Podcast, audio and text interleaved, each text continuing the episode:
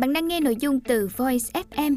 Hãy lên App Store tìm V O I Z và cài đặt ngay để tận hưởng hơn mười nghìn nội dung chất lượng cao có bản quyền nhé.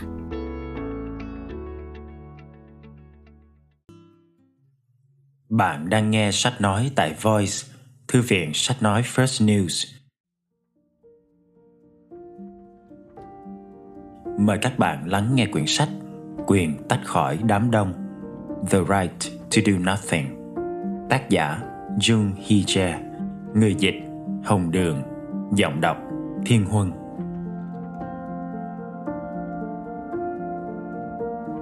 Lời tựa: chúng ta vẫn như cũ là chính mình. Tôi biết tự do là gì.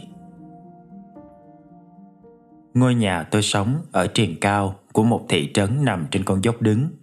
Đứng ngoài hiên, tôi có thể lờ mờ trông thấy phía dưới là mái nhà và sân thượng của những nhà lân cận.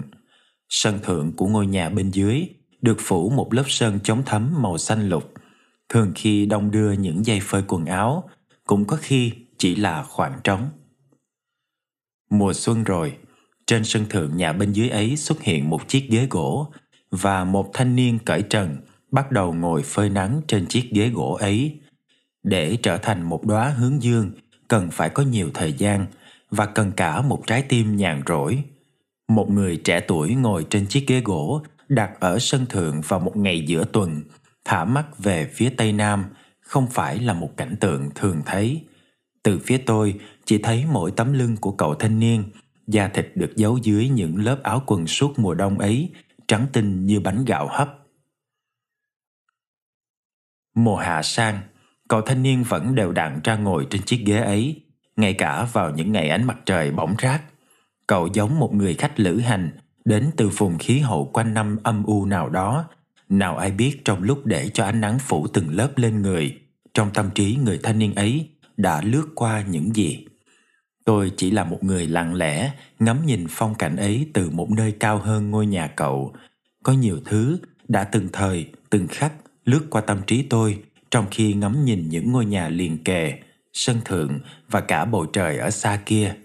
Ví như có nỗi nhớ đột nhiên ập đến, như thể ai đó nhét đá lạnh vào lưng. Hoặc những thứ tương tự cảm giác hoa mắt khi người ta nhận ra những điểm đến không thể nào đi tới. Với chàng thanh niên đó, có lẽ cũng có những chất chứa trong lòng, hóa thành nỗi đau, có những điều mãi bị thờ ơ, nên cuộc sống hóa thành vô vị. Nhìn bóng lưng cậu thanh niên, trong tôi bỗng hiện lên một khung cảnh trong bộ phim Đời Qua Đôi Kính. Chú thích: Megane hay Glasses là một bộ phim hài Nhật Bản năm hai không không bảy do Naoko Ogigami biên kịch và đạo diễn. Bối cảnh phim đặt tại một hòn đảo không tên của Nhật Bản, kể về một giáo sư đại học trong kỳ nghỉ đã đến đảo và tiếp xúc với một số cư dân địa phương lập dị. Hết chú thích. Những vị khách du lịch gặp nhau trên một hòn đảo không bắt được sóng điện thoại, đang tụ tập bên bãi biển, và một thanh niên ngồi trên chiếc ghế được đặt hướng về phía biển, ngâm thơ. Tôi biết tự do là gì. Hãy thẳng bước đi theo con đường. Đừng đến gần biển sâu. Tôi đã để lại phía sau những lời khuyên kia. Ánh trăng soi sáng con đường đã qua. Chú cá ngụp lặn trong bóng tối, ngời sáng như bảo thạch.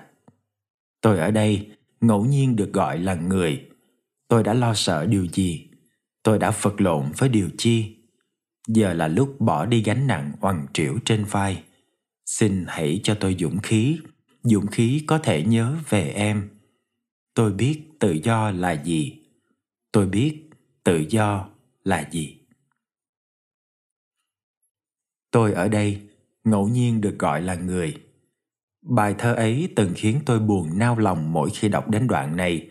Cậu thanh niên có làn da không dễ gì cháy nắng ở ngôi nhà bên dưới đó, hẳn cũng có những khoảnh khắc xa xăm lo sợ hay tranh đấu với một điều gì đó. Ý tôi là khoảnh khắc khi mà sự tồn tại mang tên bất kể thế nào con người luôn phải tiến về phía trước, cay đắng tìm đến. Một người đang ngắm tấm lưng trắng ngần như nỗi buồn trong veo của cậu thanh niên, dẫu không thể hiểu lòng cậu, là tôi, đã từng như thế. Tôi biết ý nghĩa của việc sống những tháng ngày tuổi trẻ dường như không làm việc gì. Đó chính là trải qua những trận huyết chiến vô hình, ngày qua ngày với ý nghĩ mình đã sống mà không làm gì. Tự bản thân nó là một chuỗi kéo dài của những tranh đấu gian nan, đánh nhau với tên quái vật không có mặt, mang tên đời thường, kiên trì không đầu hàng trước những giá trị tôi không đồng ý. Đêm về, cả thân thể lẫn trái tim tôi đều buốt nhói, như thể vừa bị một kẻ nào đó choảng cho nát bét. Không biết chừng đáng ra tôi phải viết quyển sách về thời kỳ đó trước tiên, vì những chuyện tôi muốn kể về khoảng thời gian đó nhiều không kém ai.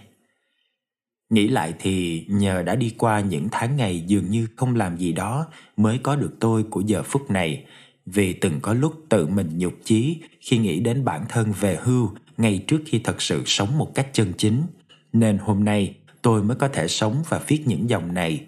Không hoàn toàn là một cái gì nên có thể là tất cả mọi thứ, không nắm thứ gì trong tay nên có thể mơ được về nhiều thứ hơn. Nhờ đã trải qua khoảng thời gian từng cảm thán vì một sợi tơ nhện đẫm sương trong khu rừng buổi sớm, nên tôi đã không thể trì hoãn việc tận hưởng sự đẹp đẽ của thế giới ngay sau khi về hưu. Đúng thế, không làm gì không có nghĩa là thu mình hoàn toàn khỏi cuộc sống nhộn nhịp ngoài kia. Tôi lẽ ra đã phải hiên ngang, đường hoàng hơn, tuyên bố tôi đang nghe thấy một thanh âm thúc giục khác, thay vì than vãn rằng mình đã chẳng làm được gì nên cơm cháo. Thật ra, không tồn tại một ngày nào mà ta không làm gì cả. Dù ngày đó có vẻ như chẳng làm gì, thì con người vẫn chậm chậm hướng về mục đích đến nào đó. Không có quãng thời gian nào bị trôi qua một cách phí hoài, chỉ là chúng ta đã không thật sự cảm nhận được bởi sự nóng vội và tham vọng, hai điểm yếu chí mạng của con người. Những thứ đến sau quãng thời gian không làm gì. Quyển sách này là ấn phẩm tái bản của quyển Quyền không làm gì, phát hành mùa hè năm hai không một hai. Tương tự việc giữ nguyên vẹn tựa sách, nội dung lần tái bản này không có nhiều khác biệt so với ấn phẩm đầu tiên. Tôi đã lược đi một số đoạn không còn phù hợp với tình hình thực tại, thay đổi cách trình bày và các đề mục nhỏ. Tôi cũng thay đổi một vài cách diễn đạt, nhưng đều trong phạm vi cho phép của chủ đề. Dù vậy, tôi nghĩ việc thay đổi thiết kế và ảnh minh họa để tạo ra một diện mạo mới sẽ giúp những câu chuyện trong quyển sách này của tôi vẫn còn giá trị, bất chấp thời gian trôi qua. Có nhiều phản ứng khác nhau sau khi ấn bản này phát hành. Có người gọi đây là một quyển sách nguy hiểm, cũng có nơi nhờ tôi giảng về nội dung sách, nhưng sau đó lại thông báo hủy vì bị cấp trên phản đối. Nếu cuốn sách này có gây ra hiểu lầm hay tranh cãi, thì tôi cho rằng đó là vì cuốn sách đã chạm vào điểm không thoải mái của xã hội chúng ta. Trong một bầu không khí, nơi mà lý luận về hiệu quả, năng suất và cạnh tranh áp đảo tất cả mọi thứ, tôi biết việc nói về quyền không làm gì dễ bị bóng gió là một sự kích động nguy hiểm, một lời biện minh của kẻ thua cuộc. Nói thì nói vậy, nhưng khi đọc những bình luận như dưới đây, tim tôi vẫn đập rộn ràng. Tôi chọn quyển sách này vì không muốn làm gì cả, nhưng lạ lùng thay là sau khi đọc xong, tôi lại muốn làm một điều gì đó, ví như đi một cách vô định hay đọc cuốn Walden của Thoreau. Chú thích: Walden, quyển sách về đề tài chiêm nghiệm sống của tác giả Henry David Thoreau, đã được dịch và xuất bản ở Việt Nam với tựa Walden, một mình sống trong rừng. Hết chú thích. Những phản ứng thế này không phải chính là một sự thấu hiểu sâu sắc lời thơ của nhà thơ Fukuda Minoru sao? Nếu nói sự lười nhác đang nở rộ, điều đó cũng chỉ đúng với những giá trị do xã hội xem trọng, chứ không phải với bản thân mỗi người. Mặt khác, tôi cũng thận trọng hơn bởi sợ rằng những lời lẽ như quyền không làm gì sẽ chỉ là lời sáo rỗng với những người muốn làm điều gì đó cũng đều không có cơ hội. Vì lẽ đó, tôi muốn làm rõ thêm một lần nữa chí hướng của quyền không làm gì. Quyền không làm gì ở đây muốn nói đến quyền được tự do khỏi những xu thế, khuynh hướng mà xã hội này xem trọng, những thứ không thuộc về giá trị hay tín niệm của bản thân. Đây cũng chính là bản tuyên ngôn quyền lợi cần thiết cho những người đã bị tổn thương vì trót yêu cuộc sống này quá nhiều. Đoạn thời gian không làm gì đó chính là để nuôi dưỡng sự thong thả và sáng tạo, để có thể chống chọi lại một cuộc sống luôn bắt con người phải làm một điều gì đó. Trong lịch sử nhân loại có đầy những ví dụ dẫn chứng cho điều này đến mức khiến tôi khó mà lựa chọn. Đầu tiên là giai thoại về Vương Mông, một trí thức tiêu biểu của Trung Quốc từng bốn lần được đề cử giải Nobel văn học. Ông là người gặp thời, sớm nổi lên trong phong trào cách mạng khi mới mười bốn tuổi. Chỉ vì một tiểu thuyết ngắn mà Vương Mông bị quy vào phe cánh hữu, bị đưa lên khu tự trị Tân Cương từ năm hai mươi chín tuổi, mười sáu năm ròng sống đời lưu đày. Điều này chẳng khác gì từ lúc hai mươi chín tuổi, độ tuổi tràn đầy sinh khí nhất đời người, cho đến năm bốn mươi lăm tuổi, ông đã nhìn đời bằng đôi mắt của xã hội loạn lạc và sống phần đời không làm gì. Vương Mông đã sống sót qua quãng đời đó như thế nào? Ông đã học ngôn ngữ của người Duy Ngô Nhĩ ở Tân Cương, ăn ngủ và làm việc cùng với những người nông dân vùng biên cương đó. Học ngôn ngữ của một dân tộc thiểu số là một việc khá hy hữu thời đó, nhưng để có những lợi ích thực tế thì phải làm vậy. Mãi năm bốn mươi sáu tuổi, ông mới được phục chức và quay về Bắc Kinh. Không phải là ngẫu nhiên mà tác phẩm tiêu biểu nhất của Vương Mông chỉ được viết khi ông đã bước sang những năm cuối độ tuổi bốn mươi. Và không thể bỏ qua trường hợp của Henry David Thoreau, tác phẩm nổi tiếng Walden, được phát hành tận mười năm sau khi ông rời khỏi khu rừng ven đầm Walden. Không cần nhấn mạnh rằng đến tận khi ra mắt sách và trong suốt đời người, quãng thời gian hai năm hai tháng sống ở vùng Concord là một tài sản tinh thần vô cùng lớn với Thoreau. Walden là một trong số những quyển sách quan trọng nhất đếm trên đầu ngón tay, được viết vào thế kỷ mười chín. Những quyển sách thế này có thể ra đời được là nhờ vào những tháng ngày có vẻ như không làm gì cả, nếu xét theo hệ giá trị vốn có.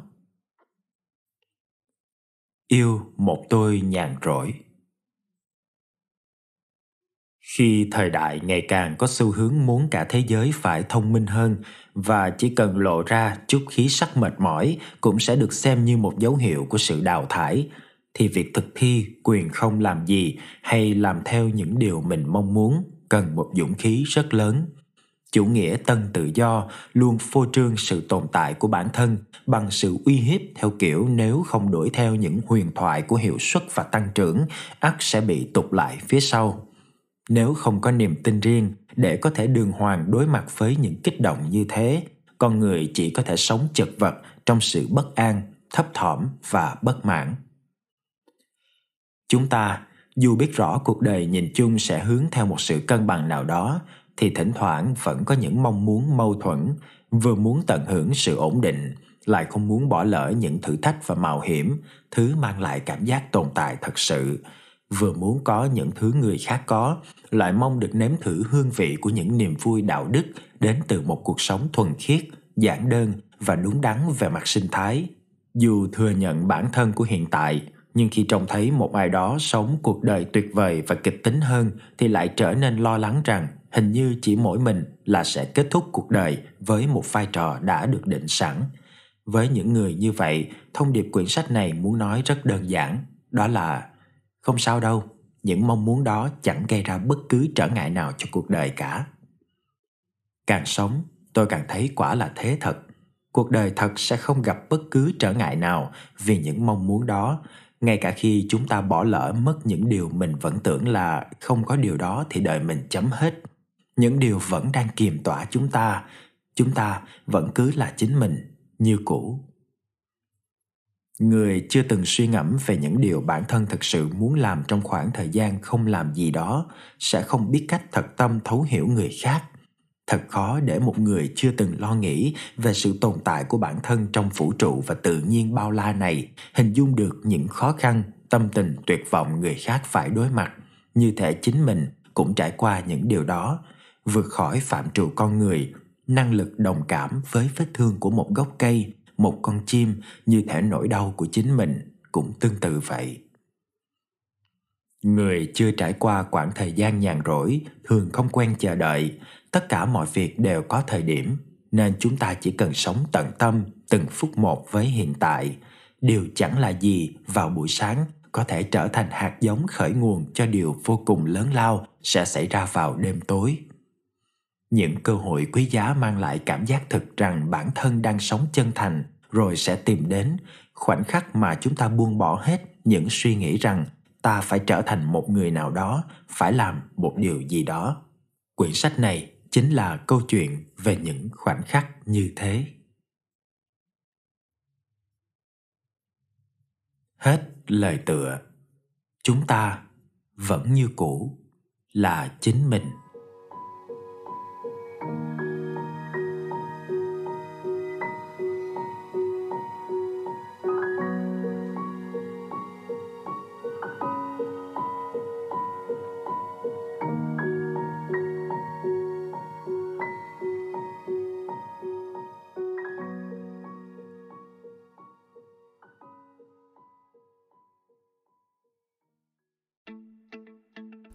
Bạn đang nghe nội dung từ Voice ép em.